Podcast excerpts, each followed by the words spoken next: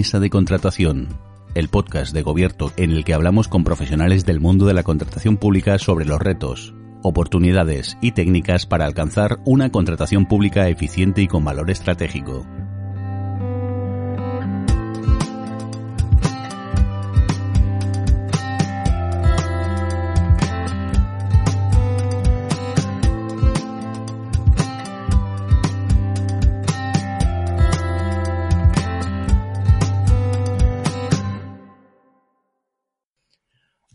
¿Qué tal estáis? Os quiero dar la bienvenida una vez más a nuestra mesa de contratación, que es el podcast que hacemos el equipo de Gobierto, que tiene la solución de Gobierto Contratación para gestionar el ciclo de vida de la contratación pública, para hablar con profesionales de la contratación pública desde el mundo de las administraciones, de lo privado, del tercer sector, etcétera, y eh, afrontar los distintos o comentar los distintos problemas y temas de interés que tenemos. Hoy traigo un tema que, ya hemos tocado otras veces, pero la actualidad obliga y, esto el tema de los fondos europeos y me he traído a, una persona que estoy desvirtualizando a medias ahora porque uno no deja de estar donde está, pero a, quien he seguido durante mucho tiempo en redes sociales para ir aprendiendo un poco de estos temas de, contratación y de fondos europeos y demás. Y bueno, eh, eh, creo que, mm, de rigor es que se presente él como hacemos siempre. Así que vamos a ello. Jacinto Álvarez, ¿quién eres y por qué la contratación pública?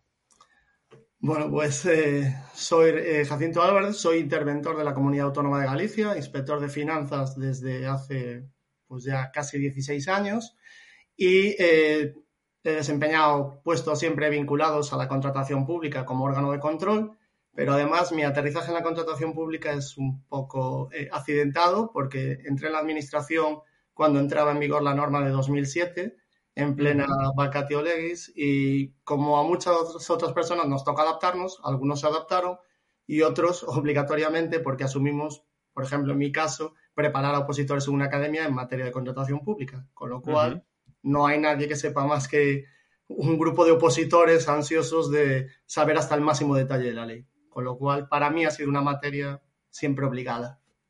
Sí, además. enseñando uno aprende mucho y, se plantea dudas que no. Además, eh, es un colectivo que agradece la parte práctica, con lo cual te ayudan también a solucionar los problemas desde el punto de vista práctico, que es el que a ellos le cuesta más en un bloque de, de una norma como la ley de contratos en ese año que, vamos, hizo explotar el funcionamiento ordinario de la Administración. Además de eso, he estado en la Junta Consultiva de Contratación de Galicia durante aproximadamente ocho años y entonces, bueno, pues me he tenido que especializar ya en cuestiones más concretas durante ese tiempo. Claro, o sea, te, contemplan no solo dos leyes, como diría Napoleón, al pie de las pirámides, dos leyes nos contemplan, sino que además, pues, dos leyes que además su desarrollo y su implementación no ha sido especialmente ni pacífica ni tranquila, pero si te gusta el salseo, la verdad es que es el sitio donde estar, o sea, aburrirnos no nos aburrimos, ¿verdad? No, no, a ver, es, es, además nos ha coincidido una época en la que el conocimiento en las redes sociales y con la formación cada vez más especializada te permite no tener la respuesta a los problemas más banales, sino la respuesta a casi cualquier cuestión por dos o tres voces autorizadas, lo cual es una maravilla para los que vivimos del corta y pega. Totalmente. Ah, sí, hasta yo he aprendido algo de contratación pública que no, no, no, podemos decir otra cosa, ¿no? Y a veces hasta doy el pego. Otra cosa es que luego acabe uno un poco dislocado porque puedes encontrarte dos voces autorizadas diciendo radicalmente lo contrario y, y bueno, ahí ya entra un poco, como decía mi abuela, elegir el cura que mejor te caiga, ¿no? Básicamente, eh, nosotros en el ámbito de los fondos europeos, además, es que al estar trabajando siempre con varias normas en vigor para nosotros, porque revisamos expedientes de los últimos cinco o seis años, realmente lo que tenemos es siempre el encaje de bolillos de ponme la plantilla de este expediente y la norma que le corresponde, porque si no, puedo hacer trizas algo sin saber realmente. Entonces es, bueno, es un mundo suficientemente complejo como para no ir desarmado, Desde luego que no. Y diréis, ¿por qué trae Sergio otra vez a otra persona de intervención si esto es un podcast de contratación? Esto es la época de los antihéroes, no, esto no es ni, ni Mad Men, ni Breaking Bad, ni nada de esto. Eh, primero, porque la, la, intervención forma una parte muy importante de los problemas de contratación, como todos sabemos. No quiero decir con esto que la intervención sea un problema, amigos y amigas, eh, pero sobre todo porque, como ya ha apuntado Jacinto, él trabaja en temas de fondos europeos y, amigo, los fondos europeos a todos nos gustan los dineriquis, pero eh, tienen su complejidad porque tienen distintas normas, tienen eh, plazos, tienen distintos focos de publicación, tienen otro tipo de garantías tienen, pues, ¿qué os voy a contar? En tiempos de Fondo Next Generation seguro que sabéis perfectamente todos los pluses que tienen los contratos relacionados con financiación europea, mejor de lo que lo puede saber este, este pobre consultor. Así que he dicho, pues, ¿quién me puede contar un poco cómo está yendo este tema de primera línea, de ir viendo a los municipios cómo van con el tema de los fondos europeos y demás, eh, con, ya llevamos algo más de un año y demás. Así que eh, la primera pregunta ya entrando en harina es precisamente esta. Eh, ¿Cómo crees que va en su conjunto todo este tema de los fondos europeos? Porque aparte de todo este tema de noticias y demás que salen, que luego si quieres se pueden comentar o no, ¿cómo ves que está avanzando la, el conjunto? A ver, el problema que tenemos en la visión de los fondos europeos es que mm, no hay razonablemente un conocimiento muy profundo de la materia, pero ni siquiera por medios de comunicación, ya no digo especializados, que no, no podemos decir que los haya. Entonces, eh, convive una, una, realidad que es eh, demasiado compleja, que son las normas de los fondos europeos desde todos los puntos de vista, pero además ha coincidido una pandemia, toda la financiación europea relacionada con la recuperación económica post-pandemia, incluido REACT, Next Generation, pero también el financiamiento tradicional, que es la financiación de los fondos FEDER, los fondos FC, toda esa nomenclatura que ya teníamos claro y que ahora mismo pues coincide. ¿Coincide bien? Eh, pues coincide con una respuesta económica brutal, una cantidad de financiación muy grande. Y eso, pues como siempre, tiene varios problemas. La máquina, cuanto más dinero tiene que gestionar, va más lenta. Entonces, de ahí, pues podemos comentar, sí, ciertas noticias de escenarios eh, catastróficos, distópicos y que todo es el fin y no, no hay plazo suficiente nunca. Y yo siempre digo que en los fondos europeos, quien trabaje desde el punto de vista de control como nosotros, pero mucho más quien trabaje desde el punto de vista de gestión, eh, siempre parece el sombrerero loco, el, siempre estamos a toda velocidad, siempre el tiempo nos marca. Entonces esa sensación, trasladarla como todo está a punto de explotar, nunca es del todo sensato. Lo que pasa es que es cierto que en la actualidad las administraciones públicas se han encontrado con una financiación muy superior a la habitual y con una problemática de gestión por una, no por una nomenclatura, sino por un tipo de financiación y de proyectos que se buscan diferente. Next Generation, como su nombre indicaba, era buscar un cambio, una nueva generación de proyectos, una nueva generación de inversión que cambiara la economía y la sociedad. La cuestión siempre es si la estructura de la administración y sus proveedores están preparadas para asumir ese cambio tanto ese cambio de términos como ese cambio de financiación, de indicadores, de objetivos, de resultados, todo eso de lo que hemos escapado siempre en los fondos europeos, que es que nos midan los resultados. Sabemos muy bien gastar, sabemos muy bien gastar y gastar cantidades muy grandes. La cuestión es desde el momento en el que eso se mide. Yo siempre escuchaba a una compañera que decía que todo lo que se mide mejora. Y realmente no es eso. No todo lo que se mide mejora. Todo lo que se mide y se analiza y se ven los resultados, por qué están causados, entonces sí mejora. Entonces la sensación que tenemos con los fondos europeos ahora mismo es de un mare magnum inmenso, unas capacidades administrativas que quizás no son suficientes, y lo hemos visto, hay que contratar más personal, hay que formar a más gente, hay que tener... Pero claro, eso es un esfuerzo añadido. De la calle o de la bolsa de, desempleo no vas a fichar un experto consultor en fondos europeos para que venga a trabajar. Entonces, lo que hace la administración y la sensación que podemos tener es que ha salido mucho dinero en dirección de otros entes para que asuman la gestión de esos fondos. Y no hemos visto todavía que lleguen, la ciudadanía no ha sentido que lleguen al bolsillo, a la economía. Entonces, esa sensación es de lentitud en la administración o lentitud en la decisión. Sumamos a eso que las, la organización de la administración para decidir en un estado como el nuestro, descentralizado, pues tiene difíciles equilibrios de poder y de intereses, y tenemos un cóctel perfecto para que alguien nos dé un tirón de orejas por lentitud o, por falta de concreción de los proyectos. Esa quizá es esa situación actual que ve todo el mundo y que puede aparecer en prensa. Sí, sí, a ver, hay, tantas cosas en, esto que has hablado que, voy, voy un poco a, reconstruir un poco ideas que hemos ido tocando, ¿no? Porque has tocado precisamente el tema del Estado descentralizado, aunque en la mecánica de los fondos Next Generation. Es un poquito más centralizada de lo que y, no ha sido exenta de crítica precisamente por ese tema porque todos hemos sido hemos o, ha habido siempre muchas críticas a la descentralización hasta que se ha centralizado y entonces qué mal que estamos centralizando exactamente. Porque siempre esto es, siempre se ve el césped al lado más brillante.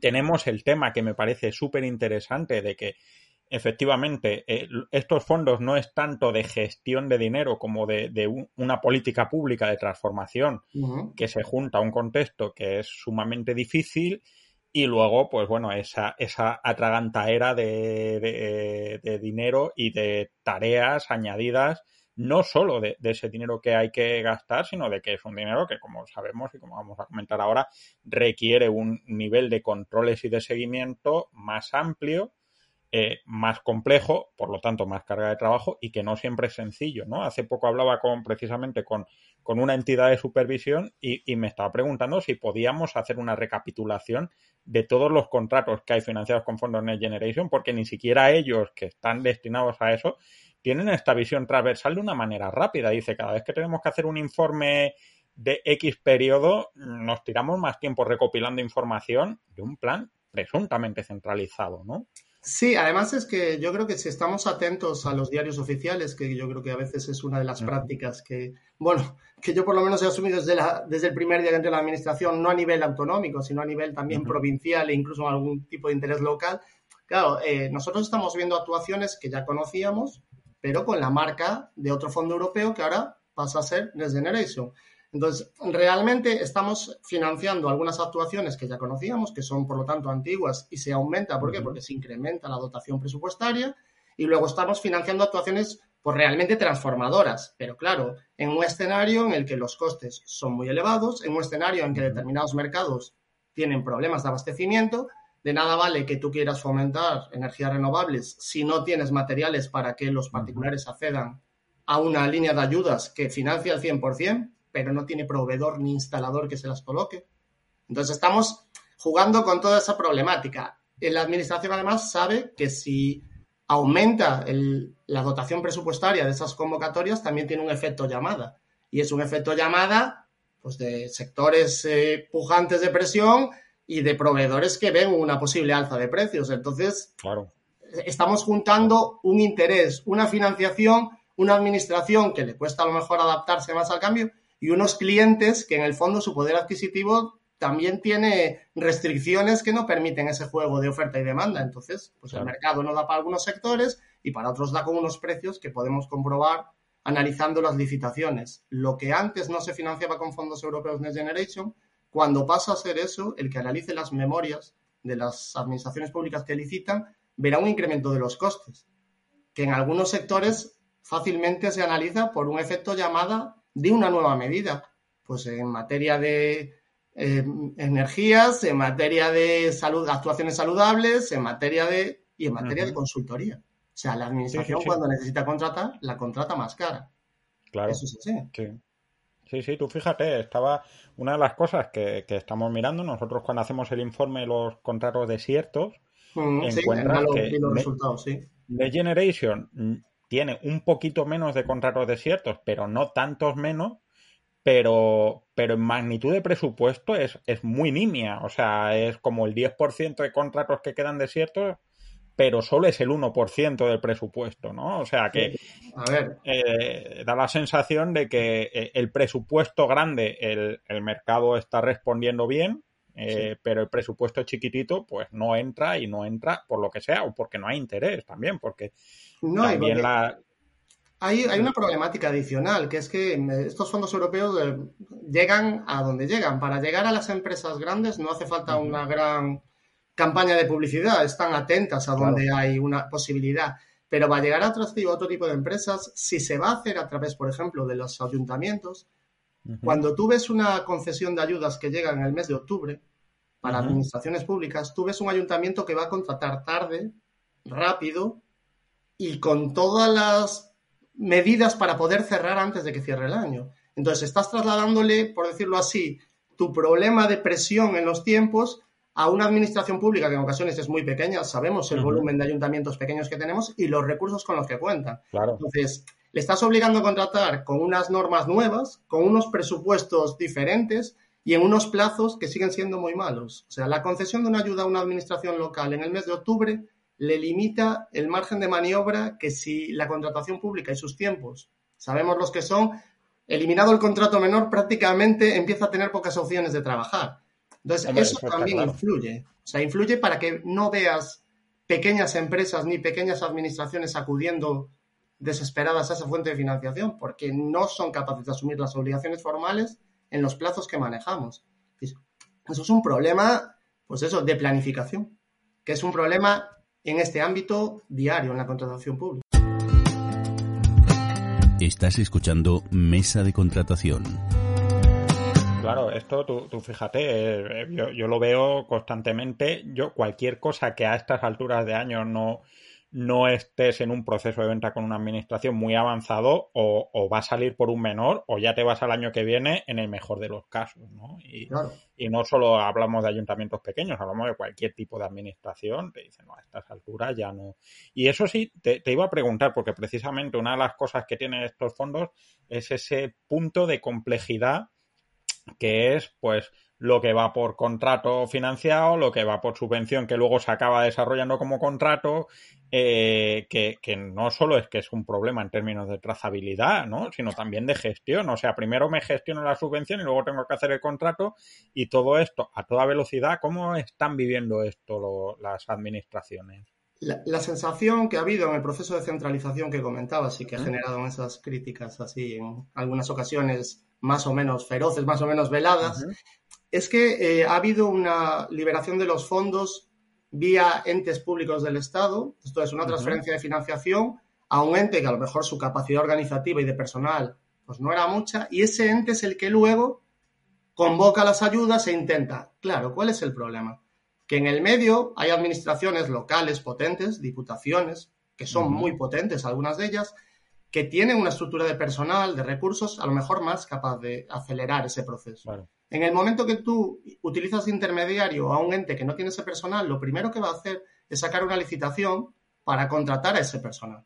Con lo cual estamos teniendo un problema ya de partida. Yo puedo analizar, y cualquiera de nosotros, en un perfil de contratante de cualquier entidad del sector público, no ministerial ni, ni consejerías de administraciones autonómicas, y veremos que hay licitaciones para contrato de asesoramiento en la gestión del plan de fondos Next Generation. Que ya a estas alturas de los fondos Next Generation y de los plazos que marcamos, empieza a ser preocupante. Ese contrato a cuatro años vista, con unos importes a lo mejor de un millón y medio de euros, con bajas temerarias, con pocas empresas interesadas, que ya empiezas a ver si habrá problemitas de solvencia o de qué habrá. Y después, una vez contratado ese personal, porque es una contratación de personal para que haga ese trabajo, ves una contratación para hacer informes para ese plan y dices, bueno, a ver, cuando llegue este dinero a los, a los beneficiarios últimos o a los interesados, ¿qué porcentaje de financiación va a llegar y con qué coste? De tiempo, de valor no añadido o de, por decirlo así, beneficio a la sociedad, sino de costes de tramitación. Ese es el problema, que nos hemos complicado un poco más, yo creo, en el procedimiento que en lo que es la finalidad de los fondos, que claramente querían proyectos innovadores, que no es uno que ya conocemos de hace 10 años, sino quieren un cambio social, un cambio económico y una adaptación. Lo vemos ahora en las restricciones de energía, en las, la, la, presión o la financiación para cambio de sistemas de energía, que lo que invitan es a eso, a que el gasto en tramitación sea poco y el resultado sea innovador. Y eso todos sabemos que la innovación ni es rápida muchas veces ni es barata. Ni es fácil ni nada, ¿no? Es verdad que, a veces, pues esto te queda la sensación que, se hace una fórmula de espaguetis, ¿no? Tiras eh, eh, un montón de espaguetis y el que se quede pegado a la pared, pues es el que prende, ¿no? Ensayo y error. Eh, tú fíjate, estaba hace un, unos días leía un artículo de aquí de Canadá eh, precisamente hablando del papel de las consultoras en la gestión de y supervisión de fondos, ¿no? Porque aquí el escándalo de corrupción más grande que hubo y demás, el informe comentaban que era precisamente eh, empresas de construcción que unas veces eran las consultoras que hacían los pliegos y la supervisión y supervisaban a otra que era la que construía y como no hay tantas empresas de construcción que puedan hacer autovías, teníamos la viceversa, ¿no? Que luego la otra y decía era como un bucle y, y, facilitaba esta estructura, ¿no? Lo llamaban el bucle Charbonnier porque por la empresa y demás. Esto es un riesgo que, que puede pasar, que estemos en, en una situación, porque al final sobre todo a nivel pequeño, ¿vale? Eh, muchos ayuntamientos y demás, si necesitan empresas que hagan este trabajo de consultoría, pues a lo mejor las más grandes no, pero administraciones grandes, pues quién se puede presentar a esto y luego cuántas de esas que aquí estoy supervisando van a presentarse a otros proyectos de estos innovadores y nos podemos ver en este bucle, ¿no? Eh, no deja de ser un riesgo. Sí, sí, a ver, eh, yo siempre digo que lo denostado que fue el plan E era precisamente por un efecto contrario, que era, parecía no haber imaginación en los proyectos ni innovación y había muchísimas actuaciones, algunas que se acababan o no. Llegaban o no llegaban y algunos decían, bueno, se ha movido el dinero, pero las inversiones son unas farolas. Había esa típica broma de inaugurar el alumbrado con dos bombillas. Había unas cosas que eran humor. Pero el humor de esto puede acabar siendo que ha habido mucha preparación y al final no hemos llegado a nada. Entonces, los plazos son los que son.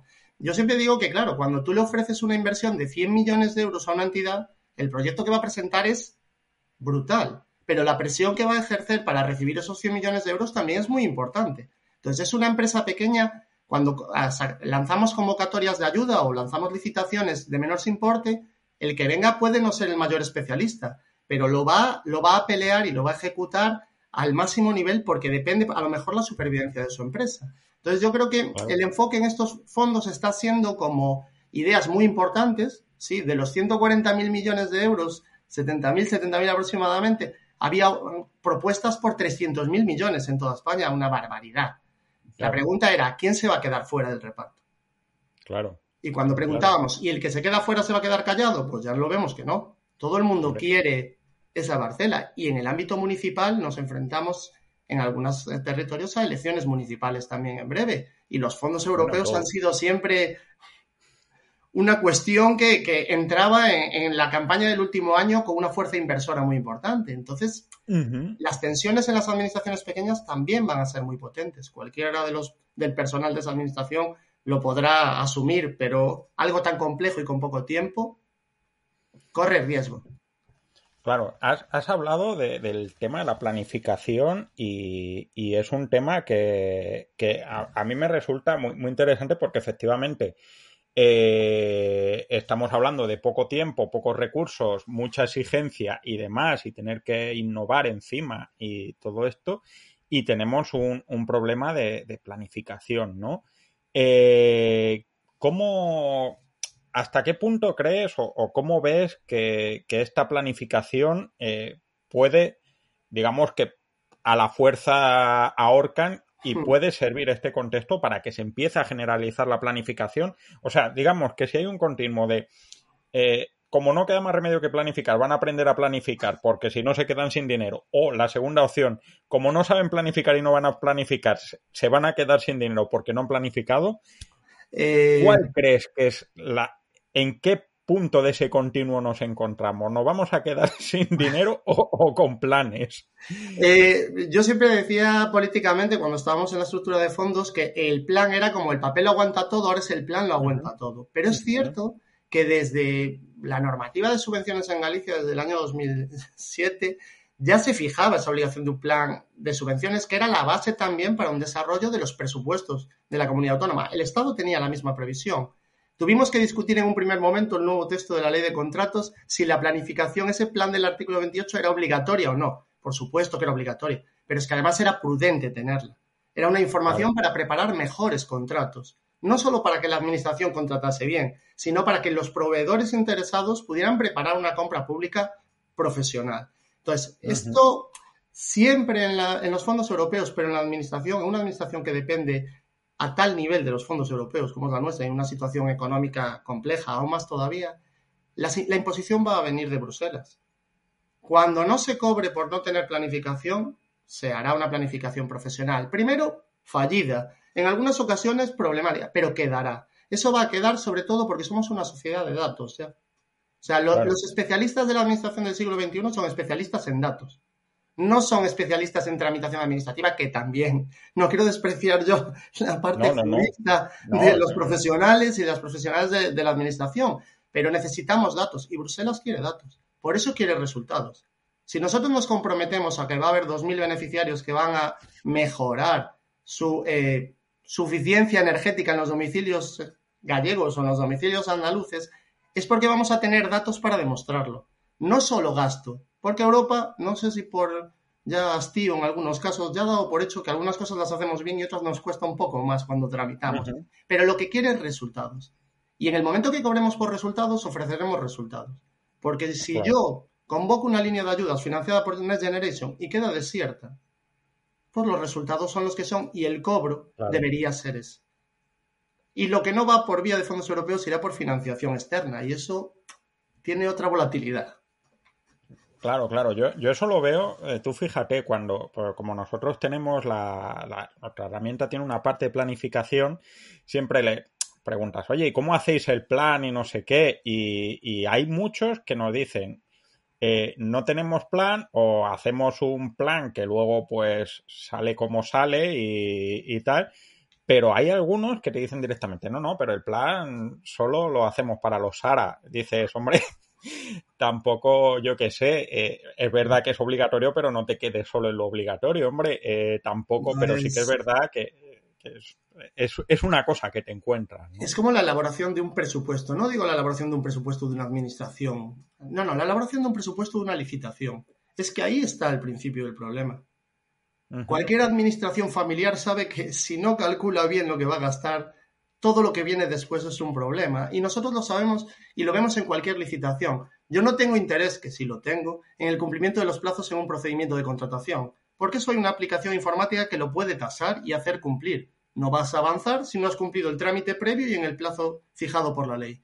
Y eso las máquinas los hacen maravillosos. En las reuniones para desarrollo de aplicaciones informáticas, en las que también está siempre, siempre hay una persona que diga, bueno, dirá, bueno, pero hay una posibilidad de puerta atrás para. No, no esto no es categórico. Sí, tiene que funcionar así, porque así el esfuerzo estará en la elaboración de un presupuesto adecuado. Si yo ahora mismo elaboro un presupuesto para un suministro dentro de una administración y mis precios no son de mercado, ya no es falta de información, porque cualquier buscador de Internet me permite tener valor de mercado aproximado. Entonces, si yo licito cinco veces lo que vale lo que voy a comprar, o tengo un problema en la preparación o tengo un conflicto de intereses que acabará aflorando en algún momento. porque no tiene sentido que intente pagar cinco veces más por el mismo producto. Y eso en los fondos europeos lo vemos. Cuando los fondos europeos giran hacia un área, hay un efecto inflación en esa área que o lo padecen los beneficiarios que las compran o lo padece la administración si está en un proceso de contratación.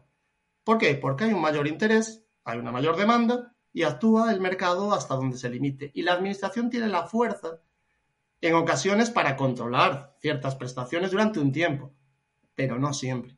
Puede fallar porque haya, no queremos verlo, pero lo hay, alguna posibilidad de conflicto de intereses o cualquier otra cuestión, o porque el mercado haya girado y haya dicho, anda, que hay interés, si ponen el ojo, lo pongo yo también, y elevo los precios. Entonces, creo que eso sí que es algo que es fundamental, conocer el mercado que se licita y definir bien los precios. Siempre recuerdo una experiencia en la que habíamos licitado camas para residencias y habíamos pedido opinión a los técnicos y habían respondido todos y la cama que pedíamos no estaba en el mercado.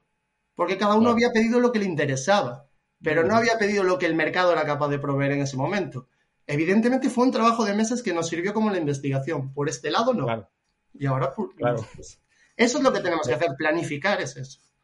Claro, eh, primero hay que meteorología, claro, pero tú fíjate, esto es un, tema que es, es, precisamente la planificación, pero llevarla más allá del plan, ¿no? Entendiendo la planificación como un articulador de, de, esta contratación, incluso con su efecto en control, en relación con el mercado, en, en todos estos elementos. Y, aquí vamos a, la pregunta del millón, eh, desde tu perspectiva, ¿qué, limitaciones, qué problemas hay para, para entrar en esto, aparte de la lógica curva de aprendizaje de que no es algo que se haya hecho de manera generalizada, porque pues al final todo el mundo te, viene a decir lo mismo, perdona, estoy tan liado, tan hasta arriba con sacar la última licitación para que no se quede la basura sin recoger que no tengo tiempo para hacer tu maldito plan, ¿no? A ver, yo entiendo que, que las prisas y las urgencias son siempre un condicionante muy importante, pero también entiendo que hay que pues, decidir en qué fase está ese poder de planificar o, o decidir e incluso licitar ya.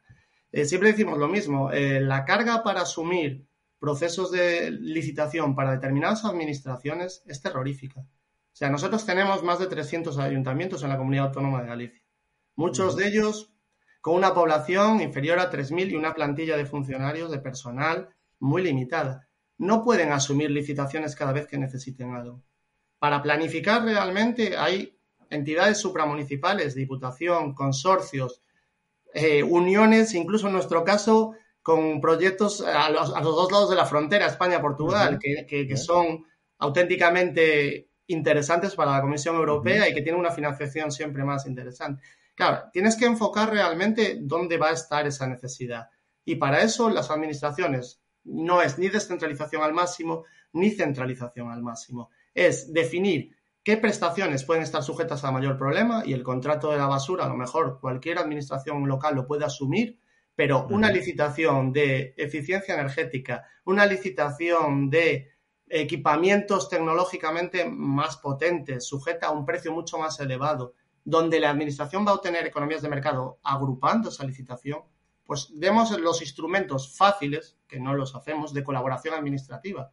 Permitamos que en los distintos niveles de la administración los fondos europeos tengan, por decirlo así, una organización, un reparto diferenciado en función de su finalidad. Ni todo tiene que estar en una decisión al lado del ministerio competente, ni todo tiene que estar en una comunidad autónoma, para nada. Eso es, yo creo que, lo fundamental para medir esos tiempos. Porque una administración yendo a todos los proyectos de fondos europeos que salen es totalmente ineficiente y se ahoga. Entonces, eh, un ayuntamiento no puede necesitar lo mismo que el de 100 kilómetros de distancia porque se ha porque se ha publicado esa convocatoria. Entonces, quizá eso es lo que falta en la definición. No puede ser para todos campos de hierba sintética, para todos parques biosaludables, para todos inteligencia artificial o para todos plataforma de venta online. No. O sea, hay ejemplos en las webs de todas las administraciones públicas de proyectos que fueron eso, una noticia de titular en un momento determinado. Entonces, quizá ahí es donde está la clave personalizar esos proyectos de transformación y de próxima generación a las necesidades de cada zona. Estás escuchando Mesa de Contratación. Claro, a, nadie le gusta entrar en el, ranking de la vergüenza de Jaime Gómez Obregón. Bueno, eso ya vamos, descartado porque eso además tiene una repercusión terrorífica. Del pueblo y demás, pues imagínate, yo, yo si, si, me dedicara a esto desde, vuestro lado, tendría pesadillas. De, sí, sí, sí, nunca sabes. me he paseado desnudo por clase, he salido en un hilo de Jaime Gómez Obregón. Sí, sí, eh, y te, iba a preguntar, porque claro, esto a nivel macro me queda claro que efectivamente hay, hay un trabajo de, gobierno en el sentido de, navegar entre las instituciones. Pero a, tamaño micro, ¿qué crees que, las administraciones eh, o qué estrategias crees que deben abordar las administraciones? Ya se apunta alguna idea de ser selectivos, de buscar alianzas, de, tal, pero, pero ¿qué dos o tres cosas crees que tendrían que abordar las administraciones para poder hacer este, este salto a, una política más proactiva al final de, compras y demás y, más transformadora. A ver, se, habla mucho de la profesionalización del personal de la administración y claro, se dice como, no quiero yo decir que los fondos europeos nuevos sean los mismos de siempre con otro nombre, pero el que ha trabajado en un programa operativo determinado asume casi cualquier trabajo. El problema es que en la administración, en mi caso en la actualidad, en una inspección de fondos europeos, que es un... Claro, esos, esos puestos de trabajo que tienen una actualización constante, unos plazos muy marcados, unas presiones de, de eficacia y tiempo muy marcados, pero incluso en la propia contratación pública hay pocos procedimientos tan marcadamente rígidos en sus plazos y en las consecuencias que tienen. Además de estar eh, no enfrentándote a un beneficiario, posible beneficiario, no, no, estás enfrentando a lo mejor a 50 empresas en licitaciones. Entonces, ese sector de la administración, ese personal tiene que estar no solo profesionalizado, tiene que estar muy apoyado. Desde el punto de vista de los recursos, de los medios tecnológicos, no tiene sentido que sigamos haciendo el mismo trabajo como lo hacíamos hace 20 años, cuando tenemos que manejar datos e información brutales en cantidad, los plazos exigen aplicaciones informáticas modernas, ágiles, intuitivas, que permitan adaptarse, no como dicen siempre, lo de bueno, al que le quedan cinco años, pues ya no se adapta porque le quedan cinco años. A ver, si es sencillo, se adapta a cualquiera aunque le quedan tres meses. Eso es una voluntad del servicio público. ¿La tienes o no la tienes? El problema no es nunca la tecnología. La tecnología es una herramienta para trabajar mucho mejor. Entonces, lo que necesitamos es que la idea se ponga en eso. No tanto probablemente en reuniones, grupos que hemos pasado con todo el cariño de las reuniones presenciales a las videoconferencias y ahora parece que tenemos que volver. No tenemos. Debemos volver cuando procede, cuando sean reuniones de trabajo necesarias en un entorno que a lo mejor exija eso. Si no, lo que necesitamos es economizar el tiempo y aprovecharlo lo máximo posible. Igual que la firma electrónica parecía inviable hasta que llegó la pandemia en algunas administraciones y no se ha vuelto a hablar del tema porque no había otra forma de trabajar, sea con certificado, sin certificado, con viñetas de viñetas, como queramos. Hay determinados sectores en la administración que necesitan apoyos puntuales rápidos y con un volumen de personal. ¿La rigidez de la movilidad del personal en la administración es un problema o no? Yo siempre, siempre digo que la gente motivada vence cualquier problema en una unidad por muy compleja que sea. Yo siempre me tengo la manía o, la virtud o la tara de cambiar cada poco tiempo de puesto de trabajo. Y siempre cuando voy a un sitio nuevo me dicen, pero eso es horrible, siempre eso es un polvorín. llegas allí y la gente nunca es un polvorín, siempre hay una buena disposición. Hombre, cuesta más asumir esto, los plazos, pero los fondos europeos piden eso. Piden profesionalización, piden instrumentos ágiles y piden que el, que el personal pueda ser apoyado puntualmente en carga de trabajo muy brutal.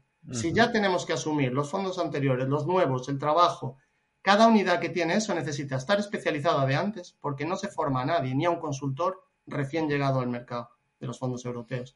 Entonces, quizás sea eso y quizás las decisiones tengan que estar mucho más en la parte técnica y la foto a lo mejor del resultado en quien quiera ponerse en la foto. Sí, claro.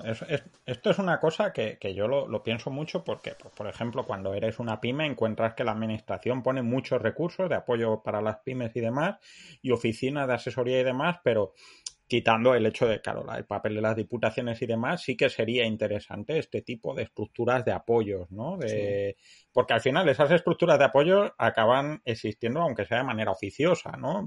Sí, por supuesto. Eh, hace poquísimo tiempo leí un artículo estupendo en la revista de Gestión, Análisis y Políticas Públicas en el que hablaban de cómo precisamente eh, los trabajadores sociales de la Comunidad de Madrid se, se intercambiaban entre ellos con la aplicación que tenían de trabajo social pliegos y todo esto para ver cómo sacaban sus licitaciones porque decían esto no esto es lo que, pues a fin de cuentas, es estupendo cuando se hace casi de manera autónoma, automática, esto que se llama autopoiesis y demás, mm. pero, pero quedaría mucho mejor si, si este tipo de estructuras y de recursos fuera eh, generalizándose, al menos para esto, ¿no? Oficina de apoyo para proyectos europeos y demás que van haciendo las diputaciones y estas cosas. Claro, yo, yo lo de simplificar la administración es muy bonito, pero claro, realmente si los fondos europeos se tuvieran que hacer llegar para solicitarlos a una persona sin unos conocimientos, ni un tiempo, ni una edad, ni todo, pongamos todos los condicionantes, le mandaríamos una convocatoria de 300 páginas, como los reales decretos que hay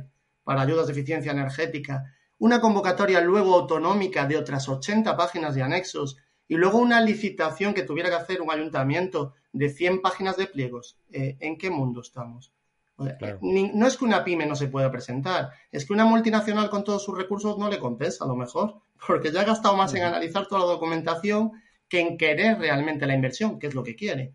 Entonces, simplificarlo es eso. Si ya hay un reglamento de 150 páginas, vayamos reduciendo un poco el número y facilitemos la documentación. Lo otro, que lo prueben con cualquier ser humano que al ver la primera página del DOGA y ver que pone una de 300, dice, el diario pues oficialmente o esto no lo leo ya. Claro, es inviable. Los fondos europeos al final son eso. demasiado estructura y sí, sí, claro, llegas, pero si llegas siendo una persona que iba a asumir ya una inversión de 8 millones de euros con sus fondos, no le solucionamos la transformación digital ni la transformación energética. Claro, claro, al final, pues, ¿qué, es lo que pasa? Que, este trabajo que hacen muchas, pues, por ejemplo, las juntas consultivas de sacar pliegos, tipos y estas cosas, pues tienen un efecto multiplicador, ¿no? Porque te ahorras leerte 295 de esas 300 páginas y, y, demás. Pero claro, eh, volvemos a lo mismo, estamos mucho a la iniciativa por así decirlo, particular, por no decir privada, de cada, ya no te digo de cada órgano, te digo del responsable de, que te encuentras un servicio que, está hiperactivo, la persona que estaba lo deja y, desaparece en la niebla de los tiempos una aportación que había hecho Sí, sí, por supuesto. Yo reconozco que eso es un perfil que lo ves y no, necesariamente es un perfil que participe en redes sociales.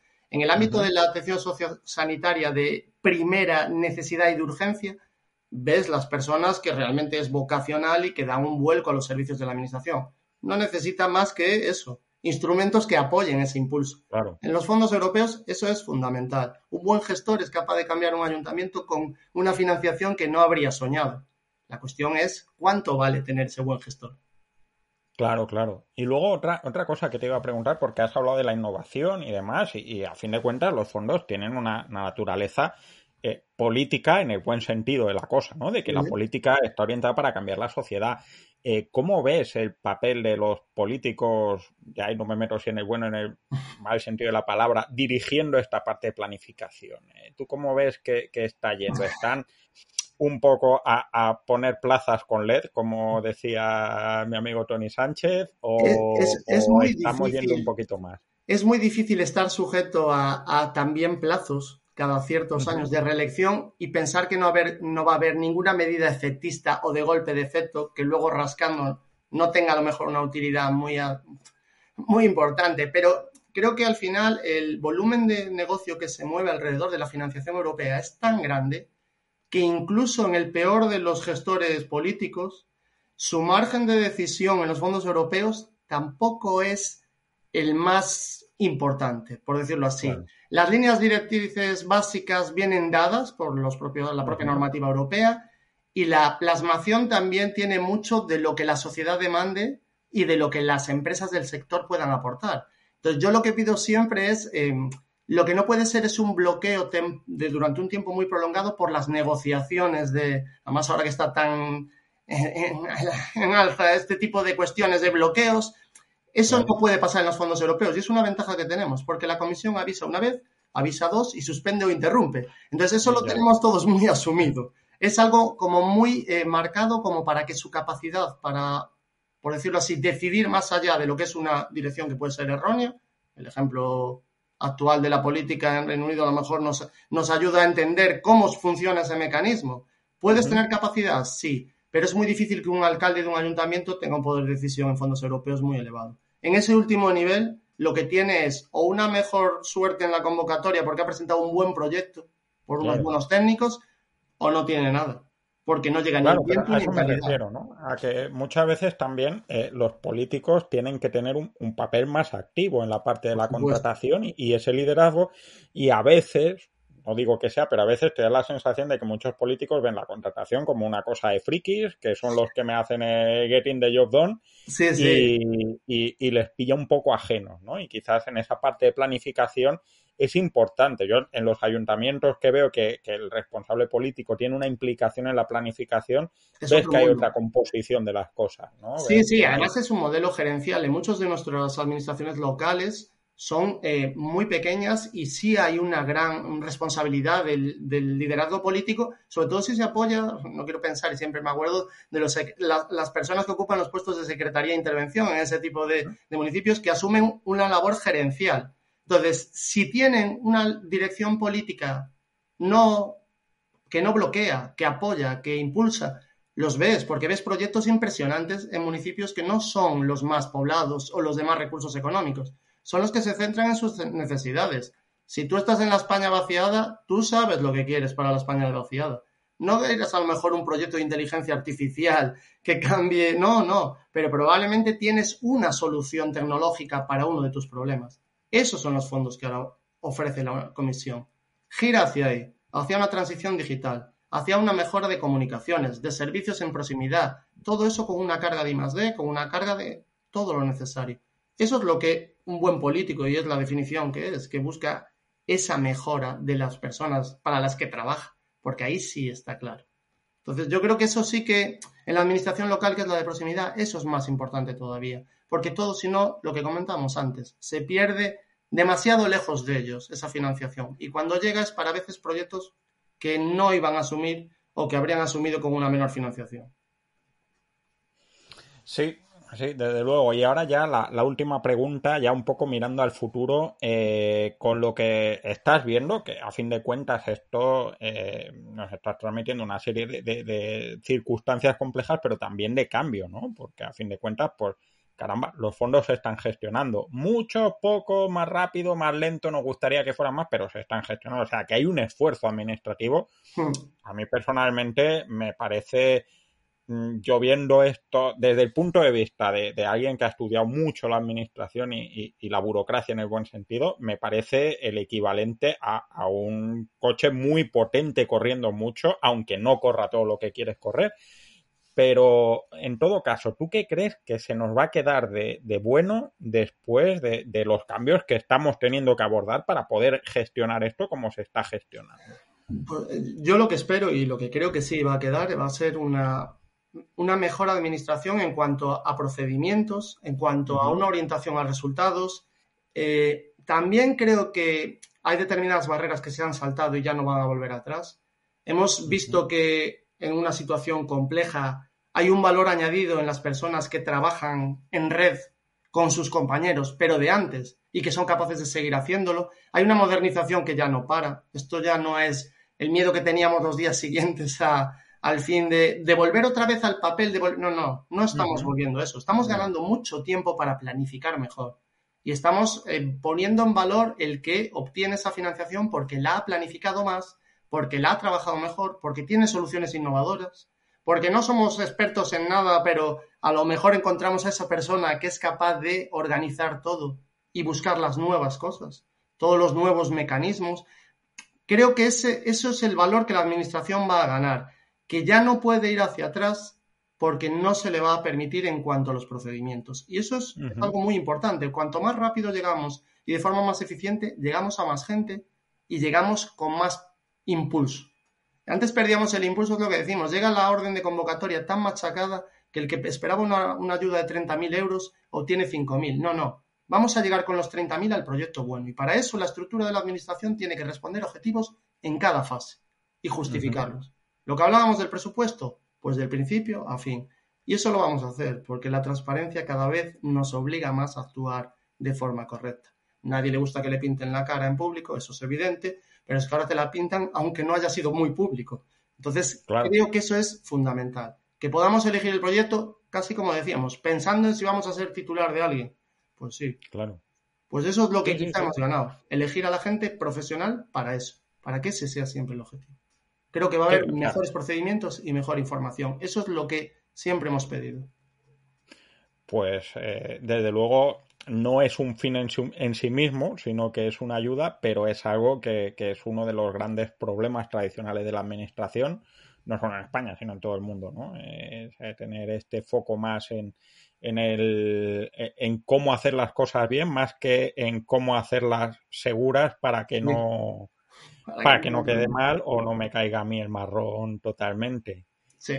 Pues oye, Jacinto, ha sido un, rato estupendo y la verdad es que me, voy a quedar ahora pensando por lo menos dos o tres días en todo lo que hemos hablado, porque a mí todo este tema de la planificación, ya no solo por tema profesional, me, interesa mucho y, y, la verdad es que, pues mira, este tiempo tan excepcional de los fondos Next Generation eh, perdón, eh, es, es, es, una ocasión de que te pasa una vez en la vida, ¿no? Eh, hemos pasado una vez en la vida lo de la pandemia, esperemos, y ahora nos toca un reto administrativo, yo creo que sin comparación en los últimos 50 años fácilmente. No, la prueba es que... Los ayuntamientos democráticos y demás.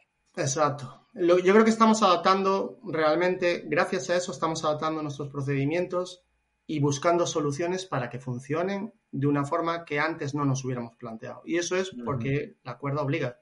Obliga la situación y hay que ser más eficientes y trabajar mejor. Y eso es una ventaja que serán los fondos europeos porque dependemos mucho de ellos. Desde luego. Pues oye, eh, me reservo el derecho a llamarte para algún otro tema conforme vayan avanzando los fondos europeos y nos den más titulares y estas cosas. No, no descarto que conforme se acerque mayo del año que viene y vengan las elecciones no tengamos que hacer una segunda vuelta. Sí, puede ser, puede ser, sin duda. Estoy seguro que va a haber río ya no de tinta, sino de píxeles, de noticias y demás y estas cosas. Y cuando quieras ya sabes que tienes aquí tu casa. Pues muy bien, muchas más. Gracias y muy amable. Y nada, y todos los demás os veo pronto. Eh, espero que con alguna sorpresa que estamos preparando, si no, pues será algo más, menos sorpresivo, pero siempre tan estupendo como esto. Mejor no, porque no creo que sea posible. Hasta luego. Esto ha sido todo por hoy. Esperamos que te haya gustado y que esta mesa de contratación te haya sido de utilidad. Puedes encontrarnos en contratos.gobierto.es y puedes escuchar este y todos los podcasts en contratos.gobierto.es barra podcast, en Spotify, Apple Podcasts, Google Podcasts o en cualquier otro sitio donde escuches habitualmente tus programas favoritos. Si crees que este trabajo vale la pena, te agradeceremos que des 5 estrellas, me gusta o comentes el programa en la plataforma de podcast que uses habitualmente y que lo recomiendes a quien creas que le pueda interesar. Esperamos verte muy pronto de nuevo por aquí.